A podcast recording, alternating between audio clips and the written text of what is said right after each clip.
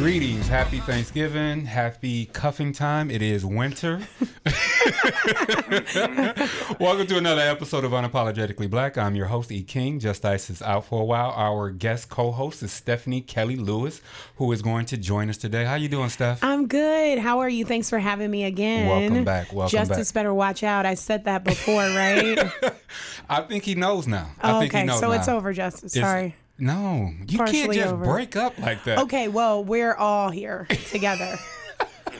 Well, we gotta you gotta ease somebody into that. You all have right, to break I'm sorry. up. This is small, what? slow transition. Oh my goodness, we're just, shared. You, right. Shout out to Justice. Shout sorry, to you're Justice. not here. Well, he's on the beach anyway, so he's going to have for his Thanksgiving shrimp and fish oh. on the beach. Mm.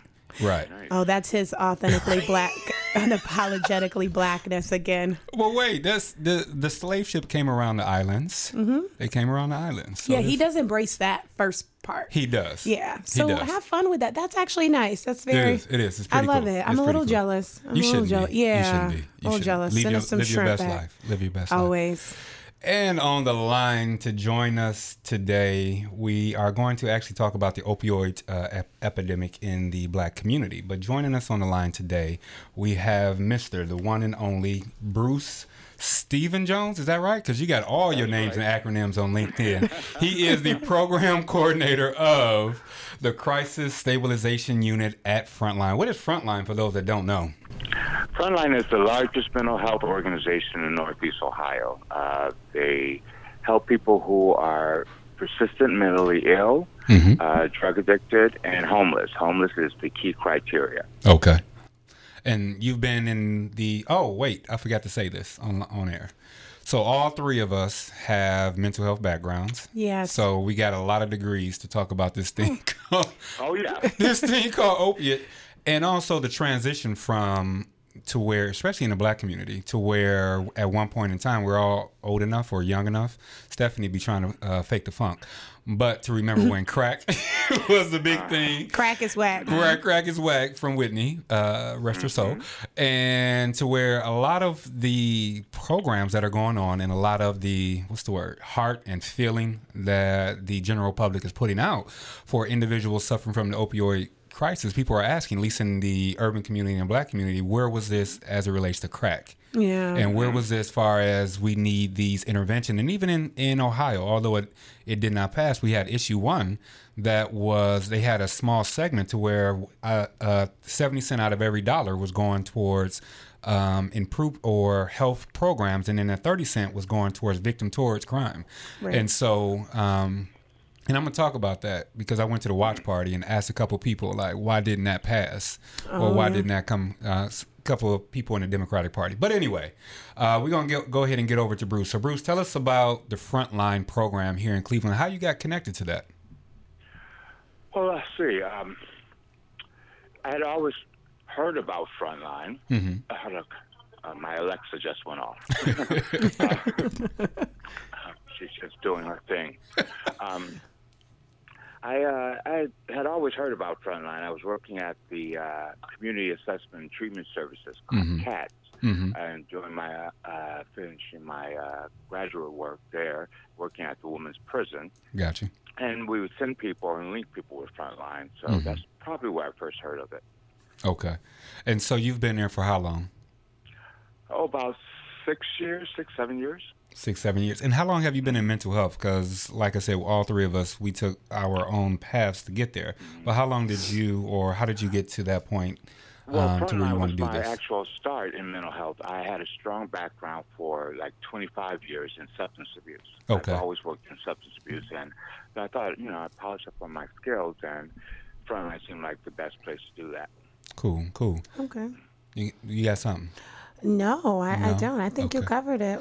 And so you currently work for the stabilization unit. So I know mm-hmm. uh, Steph and I both used to work for uh, one of the local spots, and mm-hmm. um, I worked in the stabilization. Did you?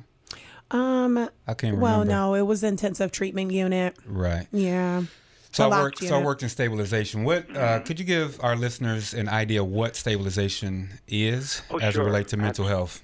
Absolutely, because uh, a lot of people aren't aware that this unit exists. Mm-hmm. Um, the census is fifteen, fifteen clients at any given time. Now, these clients come from mainly hospitals. Uh, they're stepped down. They've been stabilized, medically cleared, uh, so they're not psychotic or, uh, you know, their ideation, suicide ideation has lessened. So they are, they're not ready to go home, but they'll come to us. We keep them for a minimum of seven days. And that time we do, uh, you know, cognitive behavior therapy groups. Mm-hmm. Uh, all the services are free. That's the important thing. Right. Uh, wow. Great food. Great food. That's one of the reasons I took the job. Did he say food? They feed me. Yes, he food, did. Yes, absolutely. Gotcha. um, and uh, clients can, you know, they can eat all they want. They they can rest up and just focus on what their next thing is. We link them to uh, community resources like uh, mental health services, mm-hmm. whether it's uh, you know, Centers for Family to Children, mm-hmm. or Connections or Recovery Resources, get them hooked up with case management services. Gotcha. We used to put them in group homes and do the paperwork for that, but that money had dried up. So now uh, what we do is we have to, you know, discharge is, I guess, is an appropriate dis- shelters or back to the community now. Some people live in the community and they are experiencing, they got off their meds for two months, you mm-hmm. know, they're symptomatic, and they'll come to us. And, you know, we have a psychiatrist there, a great guy named Doctor Neil Goldenberg, and mm-hmm. he'll stabilize them on the meds. We'll watch and make sure that, you know, everything's cool with the meds, and um, get them back focused and return back to the community. Okay, okay. Mm-hmm. So we'll get into, because I know that there's a whole big thing with the amount of mental health institutions across the country. So we'll get into the mm-hmm. idea of, one, the stabilization, who's paying for it, do we need more, and mm-hmm. this idea of uh, I know when I worked at one of the institutions, the stabilization unit was supposed to be a place where you got the most sick individuals mm-hmm. or the most troubled individuals, yeah. and they stepped down. But mm-hmm. due to certain constraints on, and I worked in the adolescents. Are you child or adult, are you adults or adults? Okay. Adults. What what is the um, age range that you usually see? Like eighteen as youngest, or and what's the oldest? Oh yeah, we see as young as eighteen. Wow. Um, those usually are, you know, like females, borderlines, mm-hmm. who you know are. Are, are experiencing a crisis, but we've had senior citizens who mm. uh, have wow. been on their meds for a long time uh, and um, have just sort of decompensated. Oh, wow. So it's always a range of people and ethnicities. Okay. okay. One Asian. One Asian. One Asian. Is that right? There all those years. Just one, yeah. And is it... Which um, is a whole nother conversation. Right, right. I also am curious about um, how the clients are mixed in group when it comes to age and gender. Mm-hmm. Mm-hmm. What does that look like? Well, it, it is... Let's see, of the fifteen clients that are there at any given time, uh, they're strongly encouraged to attend group. Now, it's not... Um, Hold on. It's not a um, mandatory that I attend group, but my group's kind of exciting, so I, mm-hmm. I get a, a lot of participation. And uh, it's always mixed. I can't really, you know, speak on the demographic because they change all the time, but oh, okay. it's, it's always mixed. There's a good mix of people. Gotcha. Okay. Gotcha. Okay. And so, like I said, we'll talk. We'll talk a little bit more about that because I think it's needed. Um, oh yeah. A lot more. And I know in the sixties, a lot of the closures of the mental institutions in Cuyahoga County and in Ohio, mm-hmm. actually across the country, brought in this new phase of mental health and what it looks like in our community, and um, mm-hmm. to where. Do we need to go back to that? But what, that's usually in our solution portion to where we talk. But before we get into that, we're going to go ahead and get into that first question. All right. So, as we always ask all of our guests, when did you first become aware of your blackness? That's a great question. I was thinking about that, what I could answer in so many ways. Um, but I can tell you... Uh, Growing up in Cleveland Heights, I remember there were three black families on the block when um, I started there. And uh, I spent all my time, I guess, with my friends who were then Jewish, going to seders and bar mitzvahs and things like that. And as black people started coming up from the inner city, um, I realized that I was different. I was an Uncle Tom. Because wow. I spoke differently. Oh, yeah, I spoke differently. Oh. Um, my, my frame of reference was different.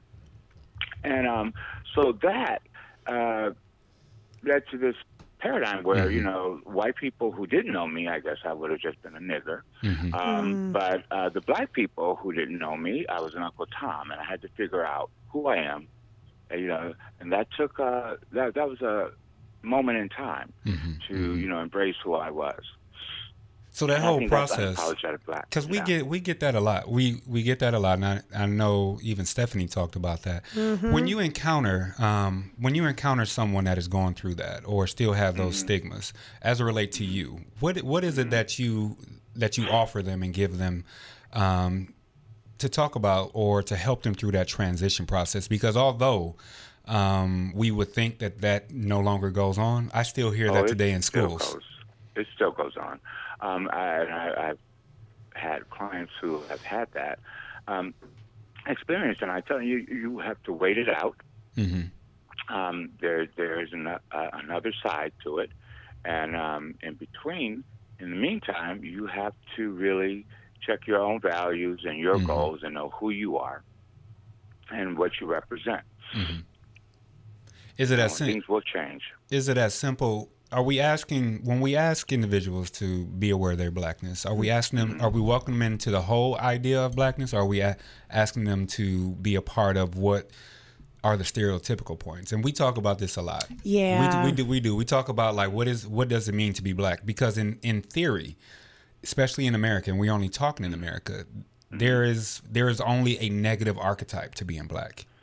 We always go back and forth about this, Eric. Not only a negative archetype, They're but that is the loudest one. That is the loudest. Okay. Okay. okay. So I think what, you know, what I'm hearing you ask, and I definitely want Bruce to weigh on on this, is that when you say, "Hey, be aware of your blackness," is it be aware of how Um, the society perceives blackness to be mm-hmm. and accept that, or be aware of your blackness as it is pertaining to your own individual identity? And me and you go back and forth on this mm-hmm. all the time, mm-hmm. so we know what we're going to say. Right. But I'm, I am right. curious about what you believe, Bruce, around that. Well, I'm focused, I guess, on uh, the cultural norms that people are experiencing. For mm-hmm. instance, um, those who are oppressed become oppressors. Mm-hmm. Mm. So, um, you know, we, we do that through good hair, bad hair, light skin, dark right. skin. We do that within right? our own so, community. So to know that that exists, and it exists in a larger content because of the oppression that we experience. So we have an opportunity to stop it. We know where it comes from. Mm-hmm. It wasn't ours by birthright. It was given to us in, in this culture that we grew up in. Mm-hmm. And, and for us to continue to do it, to take on that uh, mantra and then, you know, victimize our own people. Mm-hmm. We we can stop that. That's that's something that can be stopped. But it's profitable for that division. There is there is profit or there is profit within our community in that division. There's profit in division in anybody, but there's profit yeah. within our community of the division, and it, it has always been there. And so when when Steph and I go back and forth about it, I, I truly want to know or question the idea of, are we asking people to, to be aware of their blackness as it relates to the negativity? Because that's usually what happens. Mm-hmm. In America, you don't know that you're black until somebody tells you. Now, you're in your house with your black people.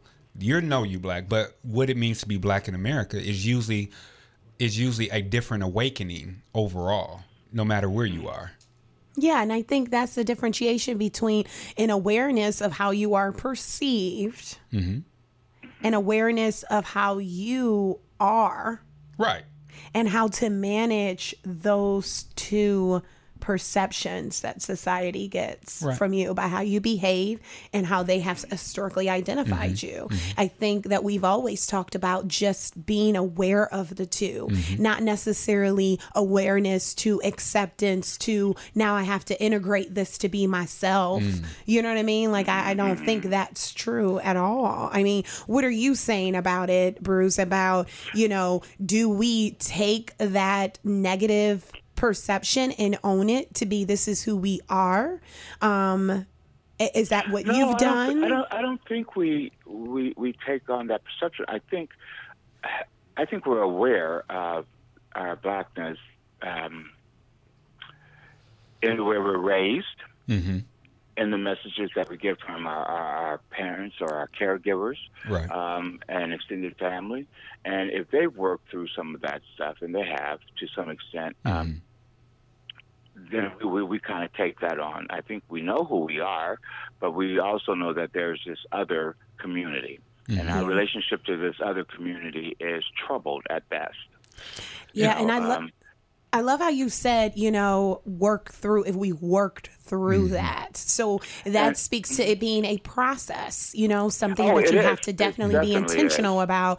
That also will require coping. That could also be negative mm-hmm. coping, right, which exactly. could lead well, into our topic right. of, you know, this That's epidemic how, right. of addiction. That's exactly how it works. And, and exactly. That's exactly I mean, how it works. The way that I coped, um, and, you know, in the seventies in Cleveland Heights, mm-hmm. well, there was a lot of good pot around. Light it up, okay. Oh gosh, don't get me. Yeah, I don't, I'm well, not well, a smoker. Well, I, I hung out with the hippies thing. who didn't judge, right? I yeah. tell you. That became my, you know, there, there, there, there were black people, there were white people, and there were the stoners who, you know, just yeah. didn't have any of the, of the other garbage that was necessary for communities. And that's what we did. We got high. You got, hey, you got the cold. I'm with it. Now, we're, now mm-hmm. go back to your. Once you became the Uncle Tom and this and that and that awareness, how do, how does how did that integrate? Since you used the word integrate, into, integrate into that self being or that view of well, self. I mean, uh, in a couple of ways. I mean, I tried to do no, other than just smoking a bunch of pot. You know, uh, we we organized like the first uh, Martin Luther King Day at in Cleveland Heights in the seventies. Wow. It was, I guess, nineteen seventy-four. It was the first. Okay. You know. Uh, Openly, you know, there was this group called Black and White Dialogue, mm. and a, a great teacher uh, who really changed the course of my life. Her name was Carol Oppenheimer, mm-hmm. and um, she had a whole new vision about uh, what was going on in, in Cleveland Heights at that time. And she brought white people, uh, white students from, you know, Maine schools uh, mm-hmm. in Cleveland Heights, and I was in this program called New School, which was mm-hmm. like a kind of college prep, hippy-dippy kind of thing, right. and um, and we worked on doing actions. Okay. So so we were always, you know, trying to confront that, confront the racism that mm-hmm. was there, and bring people together on a table to talk about it. Okay. Okay. That's good. So that makes sense. Yeah. I mean, it does. It makes sense. And what's interesting is we had an, we had another guest that talked about busing and how that related to, because back then in the seventies and during that time, they were mm-hmm. busing and that integration and how that hammer, it was actually a hammer that he felt yeah. to himself on wow. that integration, going from the city that he was at mm-hmm. across to the west side and mm-hmm. seeing a whole different aspect of who you are and what other people view you as you are. And imagine, and I mean, like busing, hammer. imagine right. flying and, right. you know, boating and, right. you know, getting really across right. the country, you yeah. know. It, it's definitely an evolution. It's definitely an evolution. That was that was good. That was good. So we're gonna go ahead and take our first break, and while well, I mess with uh, Stephanie's boots, take so our annoying. first break. So annoying.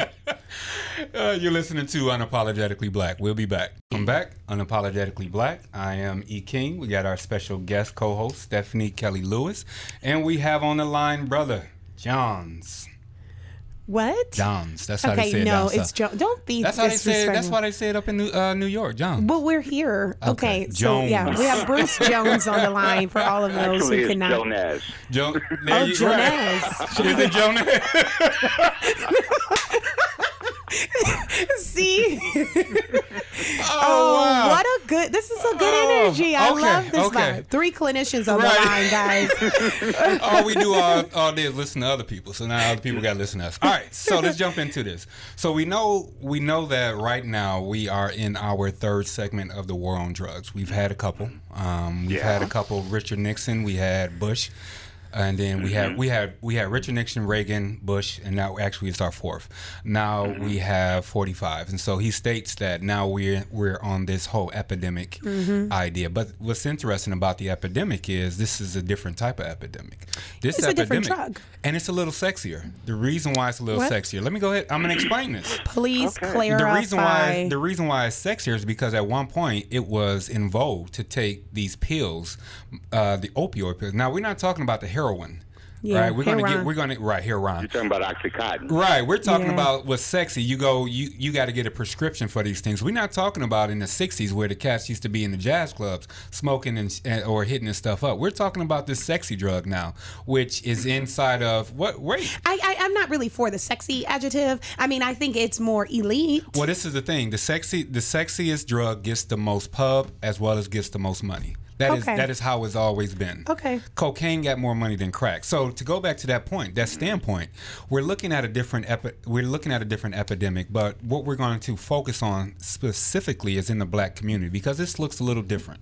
This thing called opiate, we have two ways to come into it, right? We have one way as recreational use, yes, right? Then we second way we have the good old boy way to where in north northeast Ohio in the in the Bible Belt in the Rust Belt. Mm-hmm. In Michigan and all these other areas where they use their bodies in order to make their money. Now their body break down. Mm-hmm. They went to the doctor, got a pill. Mm-hmm. Things went on. They became hooked. Now what they're looking at is that two different tracks. One, they're, they want to say the people that are using the opioid to get high for recreational use are different than the individuals that use it for pain relief. But in theory, in not in theory, in reality, us being three clinicians, they're exactly the same. Absolutely. And so the yeah. question that I have, and I want, I want, I'm gonna start with uh, with Bruce is why is it in our community? Well, not. I'm sorry. Why is it that this drug um, does not get the same? Um, What's the word I'm looking for? Attention. Steph? Not even attention, but the same scrutiny mm-hmm. as as other drugs. So why why are we now pouring in millions of dollars, have things on the ballot stating that they're going to give seventy cents for every dollar to treatment programs? Mm-hmm. Why are we doing that now when we didn't do that with crack? Well, I mean, the obvious answer is because it's affecting, you know, young white males in mm-hmm. suburbia. Right. Um, and so people fear that. But, you know, the opioid epidemic, Cleveland has had several, mm-hmm. um, but they were with brown and black people, mm-hmm. and so it wasn't a lot. Um, there's a division uh, currently in that um, white people who are caught up in the epidemic are viewed as victims. Okay. Mm-hmm. Whereas black individuals are viewed as addicts. Mm-hmm. Mm-hmm. And it's a significant difference. Um, but we have to take it a step back and look at the advent of where did the pills come. Most people are not aware, and I just have to say this because it's just to, to, it's just my duty mm-hmm. to say this, that uh, the majority of the opioid epidemic started with the advent of Oxycontin. Correct. Oxycontin was... Uh, controlled by one pharmaceutical company, Purdue Pharma, mm-hmm. and this is where it gets interesting. This Purdue Pharma, still it, to this day, is owned by one family. Mm-hmm. One family. It's not a board. Oh, it's not. A, it's not voted. It's one family wow. owns this pharmaceutical company, mm-hmm. and they had started by uh, doing M S Cotton, which was marketed to people who were in hospice, mm-hmm. end-stage yep. illnesses. Yep. And as the patent wore out, they said, why can't we market this larger for any kind of pain to the larger community and make a time release okay. uh, uh, a drug? And it was solely for money. And they marketed it to doctors, lying, saying that it was not addictive, when yep. in fact they knew it mm-hmm. was. And so in two thousand, I believe, two thousand seven, uh, they were uh, found guilty by the United States Supreme Court mm-hmm, mm-hmm. for mislabeling. Uh, they were fined six hundred million dollars, which is nothing when the revenue from uh, Oxycontin was nine billion dollars. Mm-hmm. Mm. So they, they were fined six hundred million dollars, none of which went to treatment, by the way. It all went to law enforcement. So yeah, that's and that's the key part because mm-hmm. the idea is just with any any other drug, because we are a nation of laws in America, mm-hmm. we we have to look at there. There's only two tracks. There's only two ways to get people off of drugs. One is prevention, to think about never mm-hmm. being on it, and then one is mm-hmm. harmless re, harmless reduction. Mm-hmm. Now the struggle with harmless reduction, one, you have to figure out which drug. You can't mm-hmm. necessarily do harmless reduction with the opioid, although we have Suboxone and Methadone clinics, mm-hmm. but harmless reduction goes directly against every law that we've written on the books. Absolutely. And they go towards prevention, but they only put towards in prevention, they only put it towards the media or putting it out there, say don't do. They don't mm-hmm. add anything in that third in that third column as it relates to treating the individuals as well as preventing individuals based on high risk areas. What's your thoughts mm-hmm. on that one? Well, I mean, not necessarily just with high risk area. I think it's just not accessible, you know, okay. like, so I think it's out there, but it's not accessible. You know, you're mm-hmm. shipping these families off to California to this very private, mm-hmm. you know, mm-hmm. resort like um, intervention or intervention center. Mm-hmm. And I, I mean, it's still a business at the end of the day. Mm-hmm. Sometimes the treatment is a business mm-hmm. just as the need. And so in order to market mm-hmm. for the treatment, you need to have the need. Mm-hmm. What's your thoughts, Bruce, on that one? Well, I think Stephanie's right. Um, Sad. I mean, there are there are these now. When you want to talk sexy, mm-hmm. those treatment centers, Passages, and you know uh, Malibu Hill mm-hmm. or whatever. Right. Which, by the way, insurance doesn't cover. No. mm-hmm. yeah, no. Because they're not really evidence based. Mm-hmm. Um. Yeah, and, and who can go there? Who can afford to go to those places? Just as opposed to the, the folks with money. Army. Right. Yes. The folks exactly. with money. So, mm-hmm. yeah, they, exactly. they're, they're just not. So, to switch it back to our community. So, to go back to that, the nation of laws. Right. And we're looking mm-hmm. at it from, like I said, harmless reduction don't work. And then prevention mm-hmm. goes directly with the laws. Mm-hmm. So, our community, and what's interesting, our community has less police officers to police the community, but mm-hmm. we're the most over-policed Uh, community, period. And mm-hmm. so oh, sure. you're locking up individuals. As far as the black community. In the black community, correct. Right. You're locking up individuals that are that are both sellers and users mm-hmm. without any type of help for those individuals. So you work for Frontline. Well, yeah. What are you mm-hmm. seeing? What are you seeing? Well, listen, I mean, the advent of private prisons is directly related to substance use. Mm-hmm. Directly. Mm-hmm. And there is a force. If, if I'm an owner of a prison, and I'm not not, not only am I uh, making money by having this incarcerated population, which is you know the majority black males. Right. Not only that, but I can also use those black males and lease them out for contract labor, which is actually happening. Absolutely. Slavery. Right. Which is actually Slavery. happening. So mm-hmm. so I'm not really.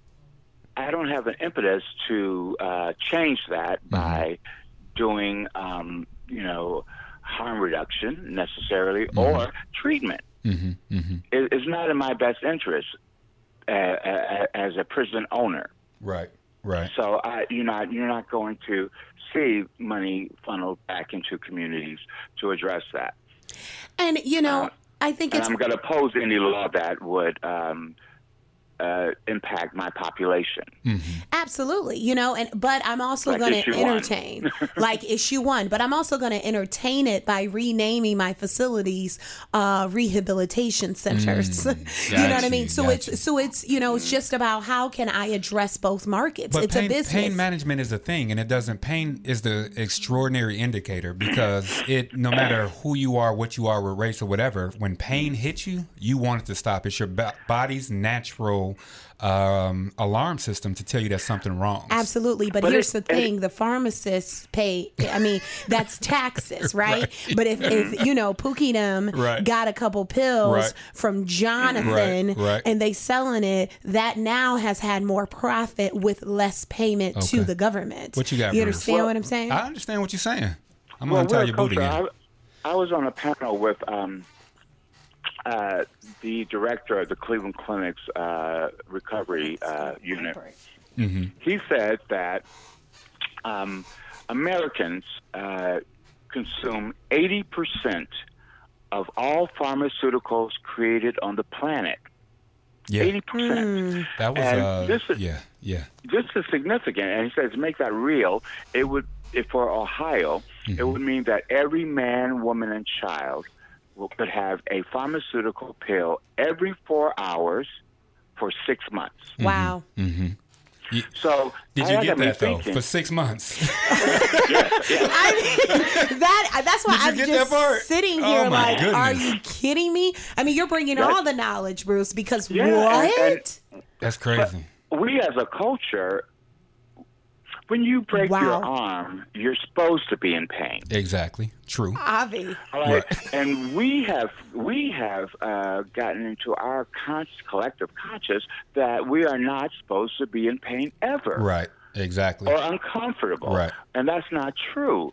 And, I mean, twenty years ago, when you went to a doctor, a nurse did not ask you on a scale from one to ten, what is your pain? Mm-hmm. Mm-hmm. That didn't exist. And you yeah. know what's so interesting, and let's so let's really break I this down. We're about that. to go so deep. Go ahead, so go ahead. The money runs so long. So yeah. accreditations, mm-hmm. when facilities are accredited, mm-hmm. hospitals and psych clinics, yes. okay? Mm-hmm. Yeah. You have to ask that question, mm-hmm. even as a therapist. I'm at a private practice. We have mm-hmm. to ask that question. Okay. So mm-hmm. the accreditation, you know, organizations have you asked that question. Mm-hmm. I'm wondering who's paying them. It's, so, I wonder who's well, paying them. It, that came from the pharmaceutical company. Okay. Absolutely, that's what I'm getting at. Working with the hospitals, saying, "Hey, you're, you shouldn't be in pain. You know, we we should address that." That's like and that. that no. filtered down to to the doctors, and that became the fifth vital. They're trying to change yes. that now, but that.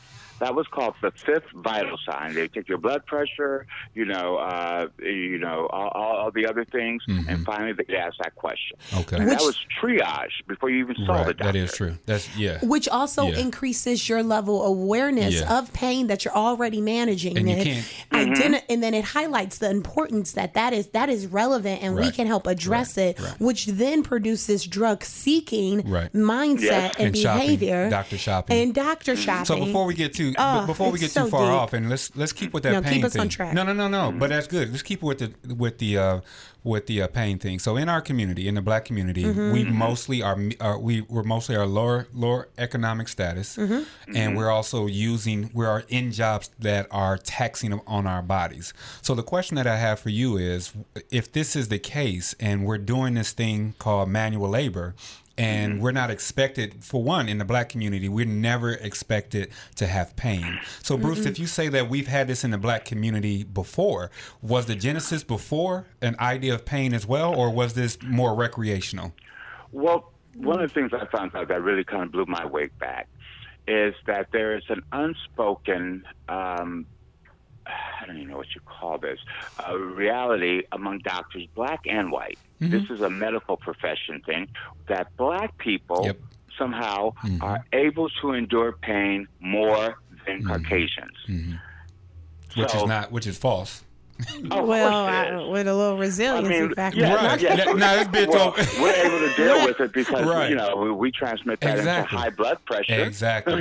It ha- we that have, is very we, true. We have other physical manifestations of stress and pain. Yes, that is yes. true.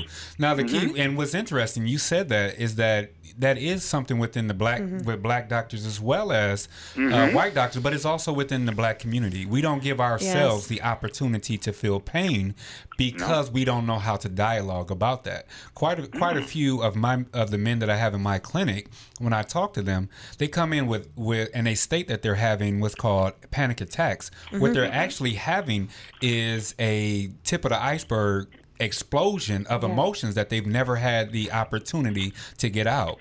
And so it's oh, not sure. a panic Absolutely. attack, it's that you don't know how to articulate your pain. And so mm-hmm. when we go when we bring it back, was the first opioid addiction in the Black community, was it pain or was it recreation? Or in other words, was it an escaping coping mechanism or was it a, a medical coping mechanism to what we were feeling? I don't, you know, I, I think, I mean, you have to keep in mind, uh, in the seventies, uh, mm-hmm. racism was, you know, still very overt. Right. True. And, um, and I, I think to ameliorate that with heroin was a... Um, a possible thing. So it was um, a mental coping mechanism. It was coping. Right, it was yeah. an escapism. And keep in gotcha. mind, yeah. you know, mm-hmm. uh, heroin addicts back in the day, um, these were men and women who maintained jobs, mm-hmm. uh, you know, who uh, were, you know, beautifully dressed. Mm-hmm. You know, th- it, it wasn't what we see with crack. Right. Mm-hmm. You know, people were able to maintain. So they used heroin as a, ma- as a maintenance drug. And oddly enough, when we're talking about the opioid epidemic and African Americans, mm-hmm. the reason why uh, our numbers are going up in terms of overdose deaths is because you take these same people from the seventies who have maintained either on methadone right, or right, heroin, right. Mm-hmm. But now there are two new drugs that are, you know, fentanyl and carfentanil that carfentanil. are coming in. Right. Every single drug, even crack, right. where people can't calculate and titrate those doses. Right. No. So and with more stressors, right. you know, just because that's more, increasing more visual mm-hmm. stressors yes. and more physical manifestations of the stress. But we're going to take a quick break, and then we're wow. going to come back on the other side. And since since you broached the idea of overdosing, we're going to look at some mm-hmm. numbers as it relates to overdosing in the Black community, and then sure. I also want because you.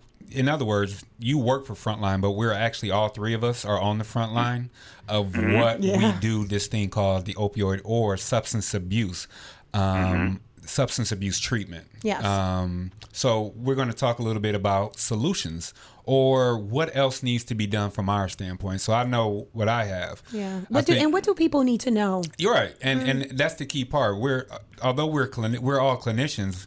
We're in the community. We have to. We, we we have a right, or we need to say more about what needs to be done. Not only from when we're in our office or teaching our classes. We have a duty. We got a duty. So let me go ahead and take a quick break. You're listening to Unapologetically we are Black. Welcome back, Unapologetically Black. I am E. King, special guest co-host Stephanie, and we also have Bruce on the line. What's going on, man? We still here? I'm still here. All still right. here. So let's get into it. So you broached on the other side of the break. You spoke about the overdose. So I know mm-hmm. that you have some numbers. So give us some numbers before we talk about a couple reports from the Washington Post and, and the New York Times where they're looking at specifically. I want to talk, since we're in Cuyahoga County, I want to talk about mm-hmm. Cuyahoga County. So what, what numbers you got? Well, from two thousand seventeen, the preliminary drug report, mm-hmm. um, uh, it says that in Cuyahoga County, uh, and this is through the medical examiner's report, Thomas Gibson, um, that we experienced seven hundred twenty-seven total drug overdose deaths. That includes prescription drugs. Mm-hmm. It was six hundred sixty-six in two thousand sixteen, yep. mm-hmm. and um, eight hundred four drug overdose deaths, including heroin, fentanyl, and cocaine, um, and uh, four hundred ninety-two deaths uh, were fentanyl deaths uh, straight out, mm-hmm. and one hundred ninety-one were carfentanil deaths straight mm-hmm. out. Mm-hmm. So those numbers, but what those numbers don't show in terms of um, African Americans, um, like I talked about before, uh, people who were using heroin mm-hmm. previous to this had opioid epidemic, um, are those carfentanil car, car, fentanyl deaths mm-hmm. because they don't know how to measure and titrate the dose. Okay. And then there's a weird thing, I mean, just to be honest and, and to tell you the truth, there's a weird thing that happens with addicts. Um, if you're in active addiction and you hear that four people died across town from carfentanil, you say to yourself, where do I get that drug? They didn't know how to do it. Mm-hmm. I know how to do it.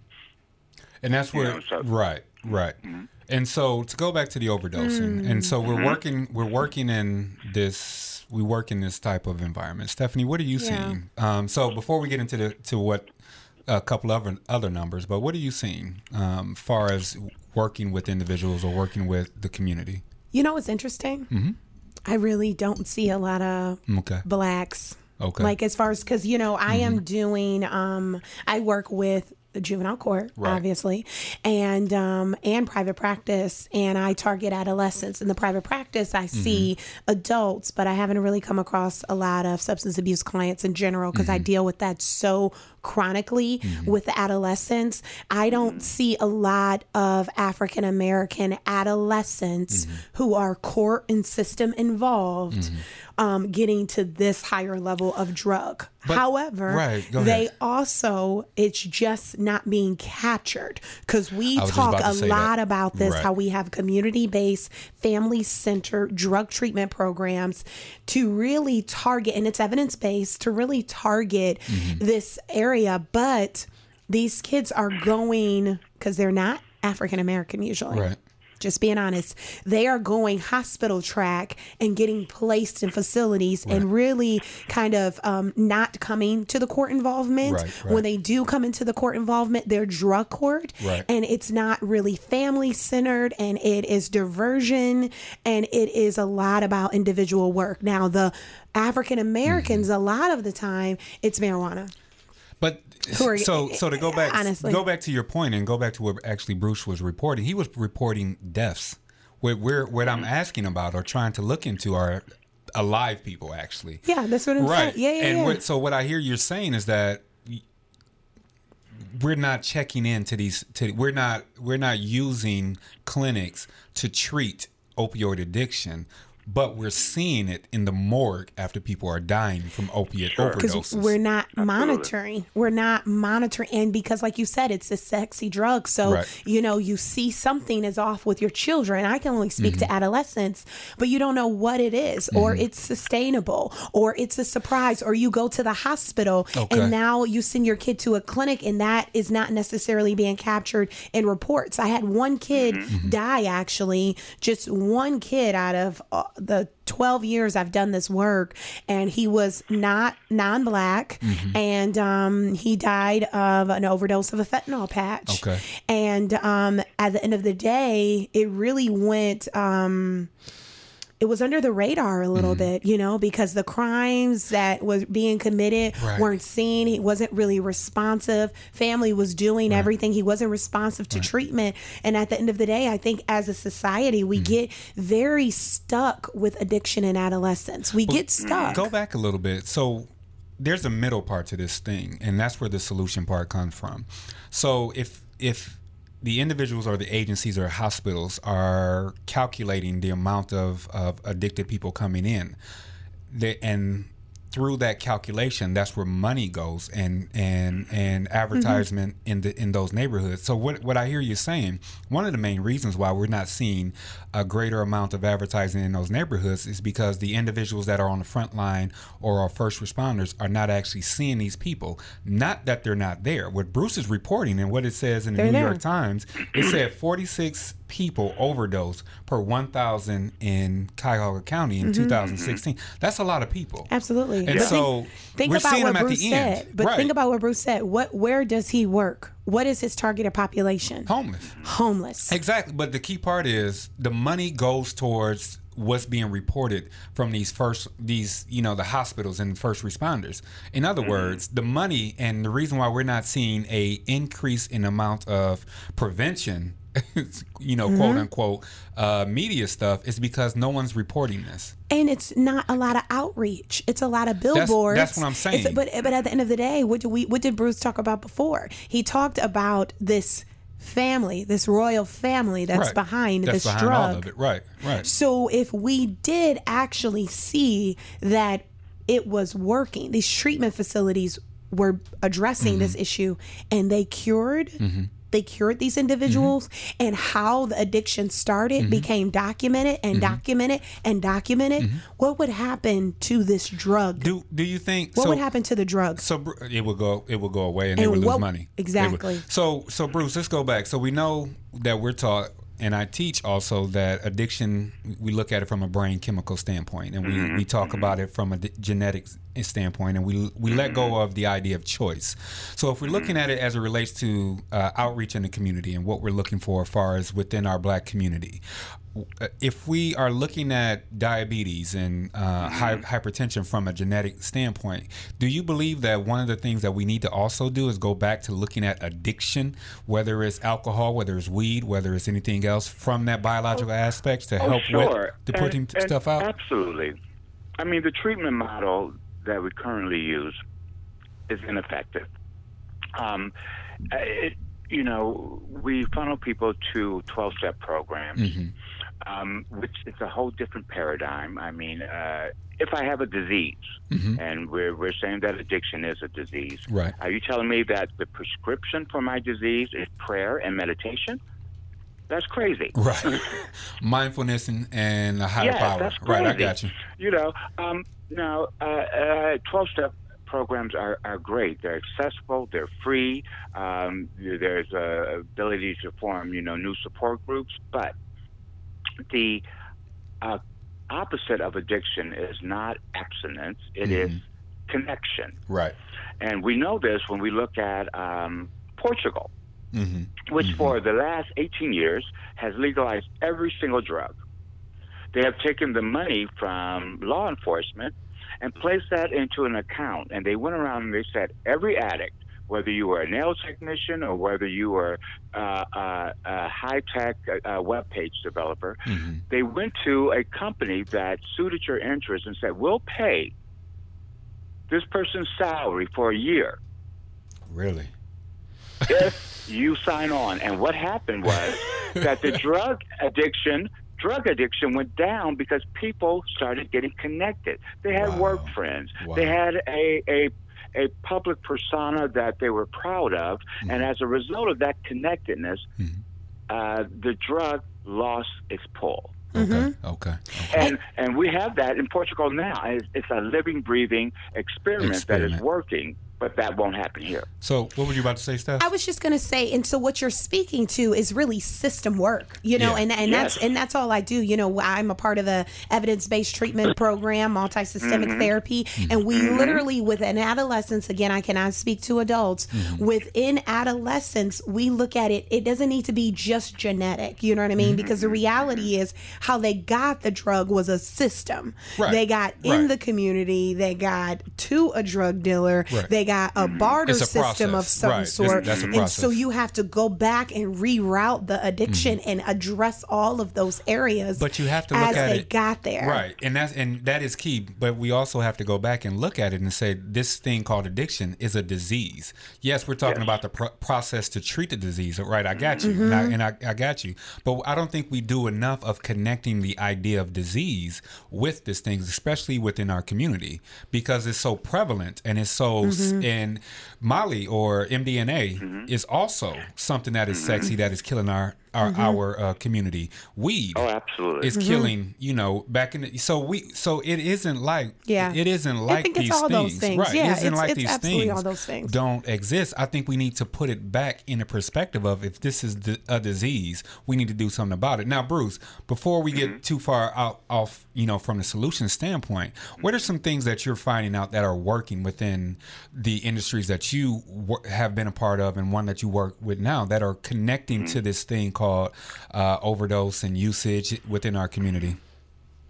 Well, what I've tried to initiate in um, the curriculum that I, I developed, and I do substance abuse groups, is to look and frame it from the early seventies, looking at a war on drugs, mm-hmm. looking at the United States position about drugs, which is different from other countries. Absolutely. Um, and how we treat addicts uh, to remove the stigma, because some people are targeted to be addicts just because mm-hmm. they are there, because of, you know, uh, lack of education, because mm-hmm. of poverty. Um, we have breeding grounds for addiction.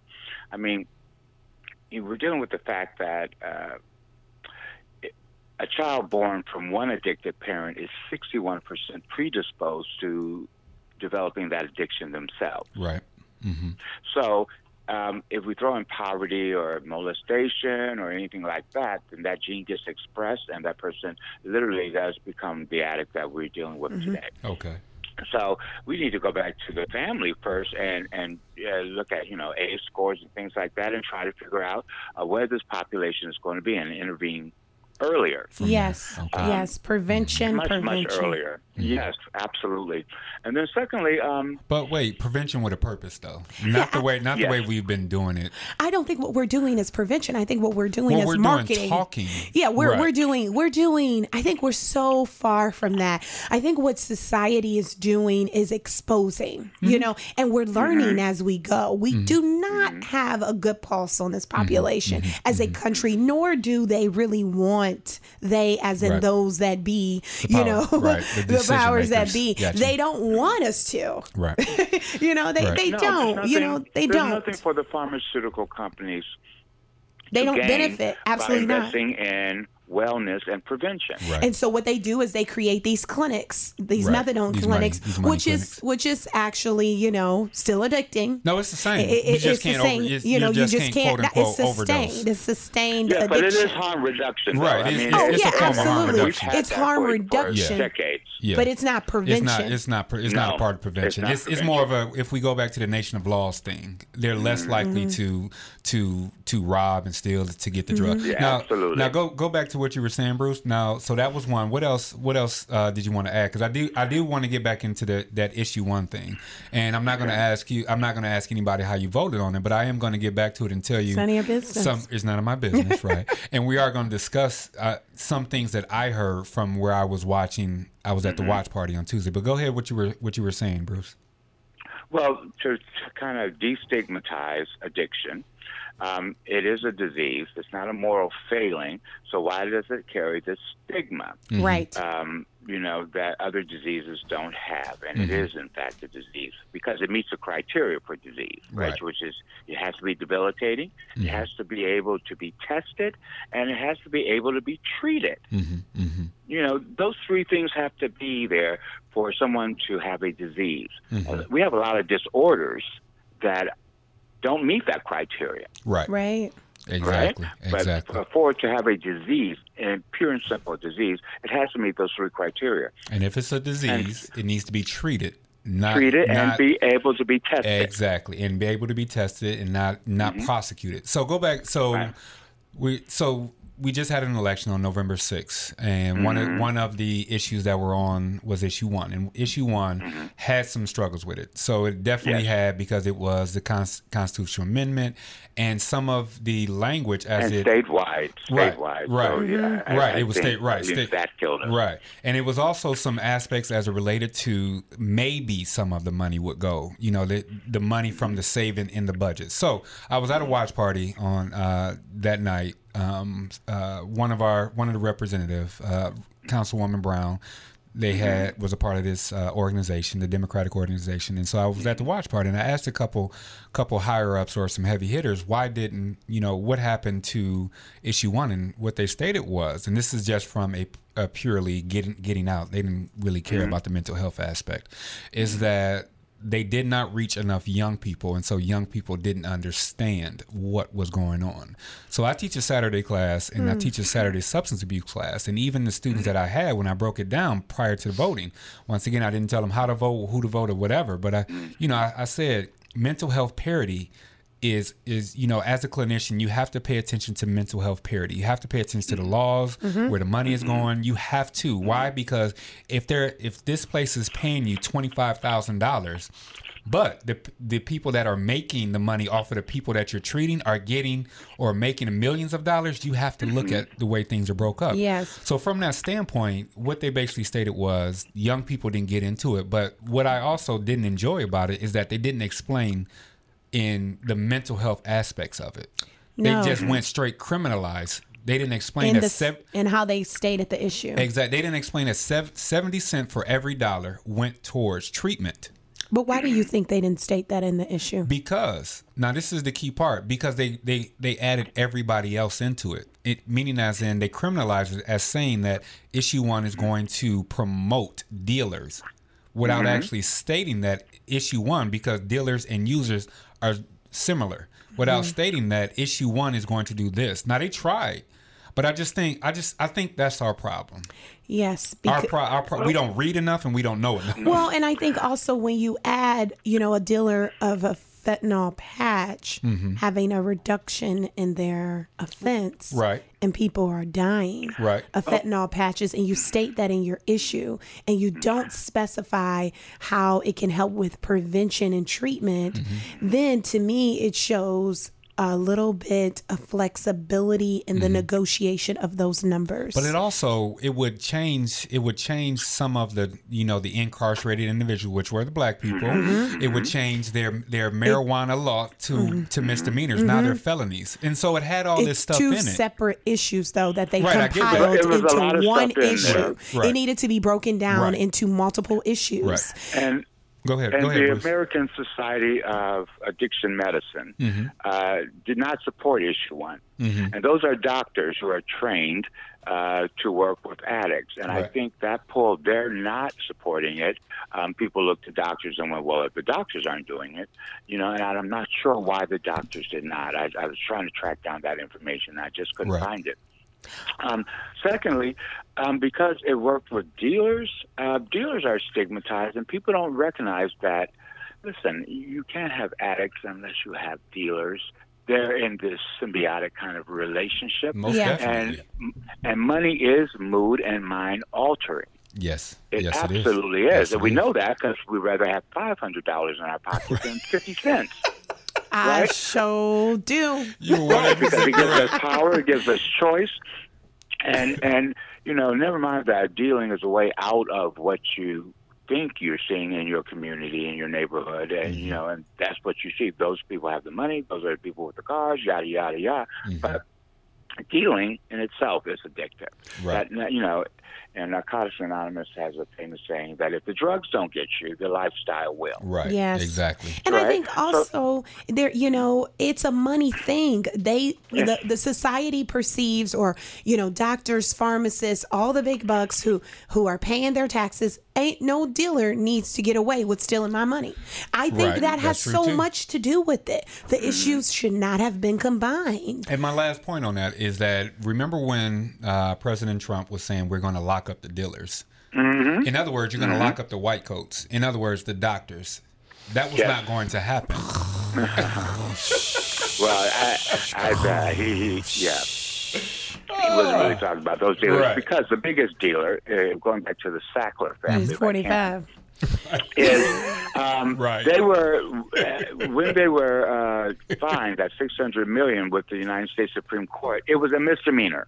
Yeah, mm-hmm. yeah, that mm-hmm. was. So you walk across the street from Garden Valley, and you have two Oxycontins in your pocket. Mm-hmm. As you walk, you get stopped by the police. That's a felony. Yep. Because it's not taxed. The money you had in your right. pocket wasn't taxed. And, if you would have just gave them a quick eight percent, you might have got down to a misdemeanor. Yeah. And they're taking their motto. They're Stephanie. taking their motto to uh, South America mm-hmm. and India. Right, mm-hmm. and that's where that's where it, it comes into.